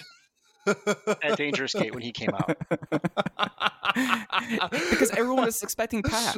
Everyone thought everyone was like, was oh, yeah. Well, I was, everyone, no one was expecting Kazuma Sakamoto is essentially what it was. Like, uh, and after loud, all, hell, all know, after all the hell you had been through in twenty eighteen, this promotion, like, oh, what's the next phase of this? And fucking yeah, Kazuma. it's Ka- it was fucking Kazuma. But Kazuma ended up being, out of all of the guys that came in, you know, Pac was great, but he came and went. Daga came and went, and you know all of the different R- RED bombshells. Kazma's been the guy that has stuck around and had the, had the biggest impact. You know, he was the first guy, and he's could very well be the last. You know, the one that's still around at the end. You know, I, I don't know what Kai is going to do when things open back up. You know, Kai feels like he's really treading water at this point. I was. I, I, I, I felt like after the no, I, I wrote this in my review, but I, for as much as I've enjoyed Kai, I wish the no ropes match was his send off because it really felt like the end of his story. Yeah, yeah. I, I actually thought it was gonna be up until they, then they published the cards and he was up. He was in a match with Yamato the next night on a house show. It was kind of like even yeah. even Yamato was like, well, you know, yesterday was supposedly the final blow off, but I'm wrestling Kai again tonight on this on this oh, boy. on this show. Jay, I, I don't know if I've told you this before, but the WrestleMania twenty nineteen in New York City that uh, Kai appeared at, basically, I guess, was hanging out with Muto that weekend. He was on a House of Glory show, which is just, yeah, I mean, when you, at that point, yeah, Master P now owns House of Glory, but it's House of Glory. And he was in a scramble match, and he came out in a Tri Vanguard t-shirt, and I started shouting out for Kai, and he gave me the this look of both disgust and disappointment. like discuss uh. that, like someone recognized him here, and disappointment being like, man, now I just have to do something because that one guy knows who I am. Uh, poor Kai. he's, he's probably he's probably shit faced, but real quick, Kai? Jay, your thoughts? Yeah. Oh no, go ahead, go ahead. Go ahead. No, I was going to ask for your thoughts on the Brave Gate scene, but I would I would actually really like to hear your extended thoughts on Kai if you have any more. um, no, I, you know, he was when he first came in, I re- didn't really enjoy him all that much. Um, then I came around on him, but now, like. I don't know, the heel character, like the, the heel character feels kind of limiting in a way because he's so, it was nice to have him on the babyface side because it was, he was someone that could go up against the bruisers in R E D, but now like in R E D, he feels like he's too strong because everybody, you know, everybody in Masquerade is small. Everybody in High End is small, except for, you know, except for Benkei. So it, it kind of feels almost unfair to have him in R E D. Um, as far as the Brave Gate go, I think that's a fair assessment. But please, your uh, your Brave Gate thoughts.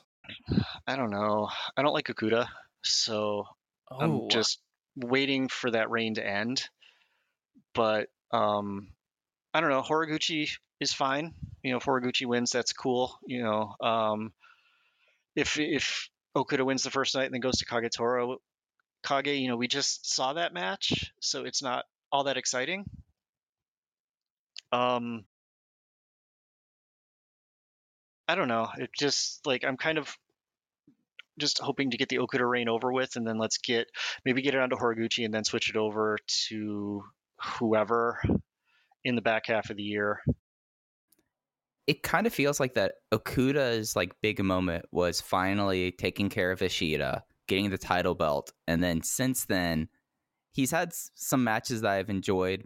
And he's had some strong matches, but it seems like that in a way, whatever, like that kind of fire that that started has really kind of dissipated. Like you still see like whenever him and Ishida are in a match together, they go at it. It's the nice callback there. But at a point with Okuda, and especially with like the fact that his style is so divergent from a lot of the roster and seeing how it's played out now, it, it it's something where I expected a lot more different from this reign, maybe is the best way to put it. And it just kind of seems like that other than like he he brought out Gact. Like that is the thing I'm taking away from this title reign after defeating Ishida.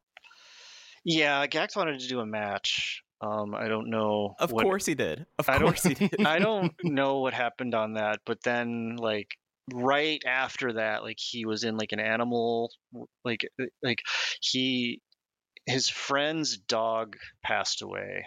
Like, you know, longtime family pet passed away. So he gave his own dog to his friend, like just gave it away. And this turned into like a huge, huge thing on Twitter about, you know, you can't like pets, you know, pets are your family. You can't just give them away like that. Why didn't you take your friend to adopt a new one or something like that? So it turned into like this huge animal rights thing. So you, obviously you never want, with Dragon Gate, you never want that type of negative publicity coming in. And then there was also, there was something else. Gosh, I don't remember. There was a second thing recently that I don't remember any of the details on, but like he's had two scandals since, since he made that appearance. So maybe it's, maybe it's not going to happen now. It just was something that was so bizarre. Like, because I was explaining it to friends who did not follow Dragon Gate that knew who Gact was. And I was like, why is Gact there? And then, and then having to explain to Case, Gact is actually a big star and is like someone that like was a even big star. Like, was a big star. But I mean, like I, I had friends who were over in Japan pre-COVID. It's like, oh yeah, Gact was on the morning T V show because that's what Gact does now. And it's just like, this is like a name that, especially with like the Dragon Gate fan base natively, that would be a, a lot more aware of than say if somehow Tomohiro Ishii made his his return into the Dragon system. Yeah, I think the the maybe the point of comparison, not not on this level, but it'd be kind of like a Kanye West thing where, you know, it was like huge star, huge genius, but now he's seen as kind of like this eccentric idiot. Very, very, very timely with his non-album release from uh, the day we're it, recording this. It didn't come out, right? Yeah, like he's no. he's the only dude like where you just promise that you say the album is going to be out at midnight, and the album just never doesn't come out at midnight. This is what, the third or fourth in a row.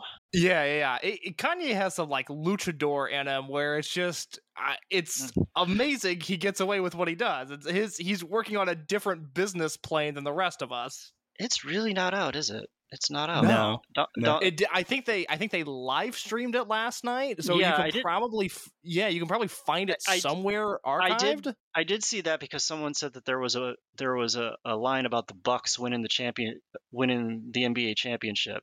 So that clearly means that they were still recording the album yesterday.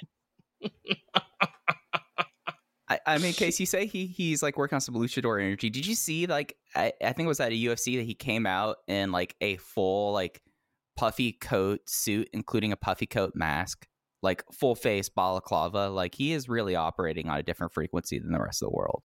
I thought you were going to ask me about the U W A thing where Mil Mascaris is complaining that he got buried in U W A or something. Did you see that earlier this week, Mike? Yeah, yeah. yeah I'm I, so I, glad I covered Dragon Gate and not Lucha. It seems exhausting to cover Lucha. Uh, I mean, and then there was something about the U W, him wanting to revive U W A. I was like, all right, that, go have that's fun what it was. Yeah, find, yeah, yeah. Go find those trios titles, Mill. I, I, I'm certain. I think they're currently in Ganbare Pro right now. So go have fun with that, Mill. Uh, Jay, I feel like we've kept you long enough. We've touched on Yoshino, we've touched on Shingo, we've touched on everything in between. Uh, is there anything else, uh, either you know, plugged or just anything else you want to say before we let you go? Uh, I don't know. Okay, well let me let me plug first. Um, I, I don't really think you need to plug to the people that are actually listening to this. Like, you know, so Kobe Kobe Pro Wrestling Festival is this weekend, July thirty-first, uh, four p.m. Japanese time start. And then Speedstar Final is the next day, August first, uh, three p.m. start. Um, if you're gonna, if you've never signed up for the, if you're not currently signed up for the Dragon Gate Network, um, this is poor business on my part, but I'm going to say I would recommend waiting until August first to sign up because, like all the Japanese streaming services, you get charged on the first of the month, regardless of when you signed up the previous month. So if you sign up on the thirty-first, um, you'll get charged again the next day, and I think that that's kind of bad, and I think that that might be something that turns people off on the streaming service. So what I would say, if you're not currently signed up, I would say wait till August first and then sign up. We will be live both nights, English commentary, myself and Ho Ho Loon. Ho Ho is actually going to be on the whole show at the commentary booth on the first night because he doesn't have a match, which is a bummer because my favorite I, I thing love love the run back to the table. Sorry, but it's uh, our favorite thing. there there's a battle royal on the second night, so there might still be a chance for that. Um, so we'll see. We don't have a card for the second night yet, but anyway, first night there's uh, going to be eight championship matches over the week, over uh, both shows. Um, all four championships will be defended on both nights. And Masato Yoshino is retiring the second night. Uh, August, the August live stream schedule is up. There's going to be what seven seven shows. There's Osaka, Korak, Korakuen, uh, doubleheader in across Fukuoka, Kobe Sambo Hall, uh, K B S Hall, and then Naruki Doi's homecoming show. So there's going to be a lot coming up. We'll be in English. We're in English uh, on all our big shows, everything in Korakuen Hall. So that's what, thirteen Korakuen Hall shows a year, five big shows, and then plus anything else that we can fit in. Um, I don't think we're going to be doing tapings for English commentary and anymore, at least through for the end of this year. So that's the other the other thing I did want to bring up is kind of like uh maybe people that are lapsed and are just kind of listening to this for the Yoshino content or just listening to it to kill time, and they haven't really kept up on Dragon Gate this year. Um you know, you guys probably know this as well as anybody. You know, Dragon Gate really suffers buzz wise in the first half of the year every year, right? And a lot of that is from in previous years, a lot of that was because, you know, they don't run during Wrestle Kingdom week, and Wrestle Kingdom week tends to overpower the discourse for the first couple months of the year.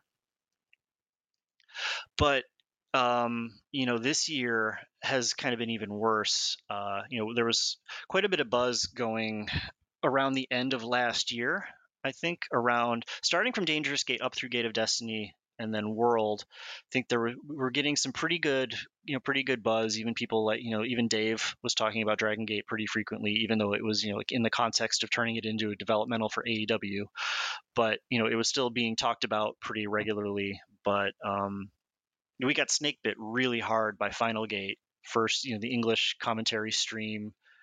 You know, they're like the, the box they used to split the streams broke, so they weren't weren't able to split the stream. And then we we were, when we recorded it, they didn't bring the recording device, so we had to record into an iPhone, and then that got corrupted.